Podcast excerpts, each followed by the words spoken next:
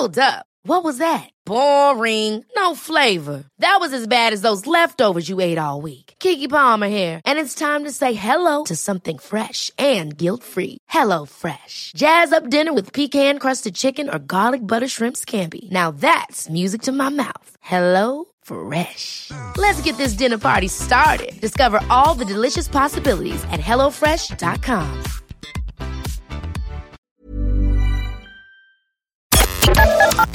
The Opinion Line on Cork's 96 FM. There's a show back on the telly. It's back for a little while now. I think it's a week or two back now. It's one of these ones you, you watch it and you wonder how on earth does anybody put themselves in to that? And you'd wonder why. You really would. Connor O'Keefe, why would you put yourself into something like Ultimate Hell Week? I know you're you do this strange stuff for for almost for a living now at this stage, but why put yourself into that kind of a thing? Morning. Good morning, PJ. Nice to be chatting to you again, my friend. Yes, sir. Um, to, answer your question, I followed the first uh, like two seasons of Hell Week, right? And it comes out in the evening times. But I was noticing that I couldn't watch it in the evening times because I'd be going to bed and my heart to be racing and my mind to be racing, and I'd be thinking to myself, I have to get myself onto this show and like see if I'm going to be able to like actually, you know, see if I'm able going, going to be able to actually get on the show first, and then how how I can get on when I when I do get onto it. And um, I just I, I made it my mission to to try and get onto the show and then from there. Now you've got a bit of pedigree here, to say the very, very least, right? yeah. Uh, I mean, does this put you at something of an unfair? Like, let's go through what you've done. You've done the Enduro Man, arch to arc. This is London to Paris, a triathlon that involves, you know, just a little swim in the channel in the middle of it all, right? Oh no, they, uh, I I actually did just the running running uh, aspect of that. So in in the enduro man, there's loads of different Right. events on, and I did the 200 mile ultra marathon. So it was all on foot. Right. You did. You did the hundred mile uh, Connemara one. You've you've, Yes. you've done Taekwondo. You've you, you- this this is a thing for you. Like you put you test yourself over and over and over again. And was that what it was for? Was that why you wanted to do it?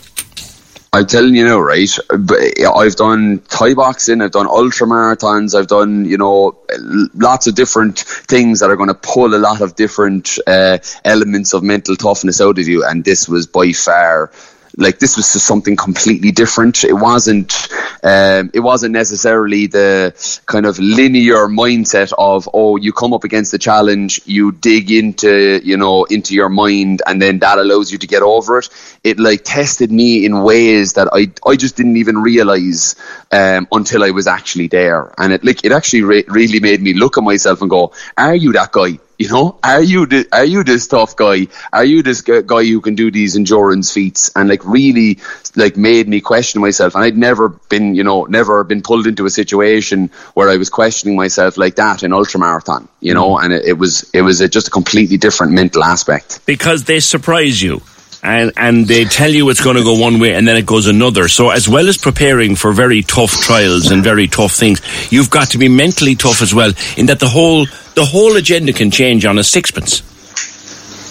Yeah, like uh, it was it was just the the the consistency and constant uh, you know you had to be on and like in the zone at all times. Like even when you're when you're not like doing events you're you're back in the billets. You're back where where all of your equipment is. You're getting your equipment ready for the next event. You're trying to get some food into you you're trying to dry clothes. You're trying to wash clothes. You're trying to make sure that you have everything that they've told you to have for the next event. You, uh, then once you have all of your kit done you're looking around at your buddies. You're looking around at your friends that you've just made the other recruits. You're making sure they're getting on okay. How's your pack looking? Is your helmet on right? Do you have your armband on? You know you're looking out for each other. So like even when you have all of your stuff squared away, it really doesn't matter. It, it's when every single person in the room is ready is when you're able to kind of right take in a couple of seconds to get a bit of a breather, you know. And for people who watch these shows through a kind of a cynical eye and say, "Actually, that's not real at all," it is. Well, I'll tell you now, right? I, I, I just said it there to you live on air, and I remember talking to you about this as well in the past. Like, I've ran 200 miles, right? 324 kilometres. It took me two and a half days to do that. And this was harder than that. And this is, and, and that's no joke. And it's, and it was more, it took more of my mental capacity um, to to do it, and like that's the like that's the level that this is at. Like I, I thought, and I thought, as you just said, that I would have had a pedigree, that I would have had this kind of you know ability to to kind of get through these tough tasks. But it's just it's the way they make you doubt yourself. It's the way that they constantly make you feel like that you know you're not up to par, you're not into that standard, you're not where you think you are. That's that element that makes you question yourself that in in a way that you haven't questioned yourself before. Mm. I'm not allowed to ask you how you did. I know.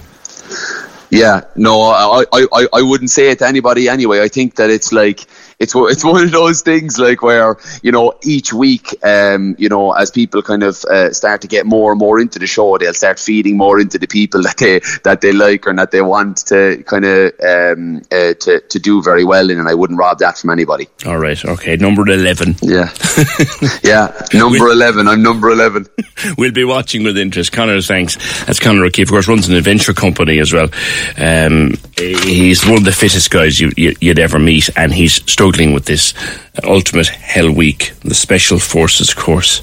If he's if he found it tough, what about the other poor devils on it? Thanks, Connor. Corks ninety six FM.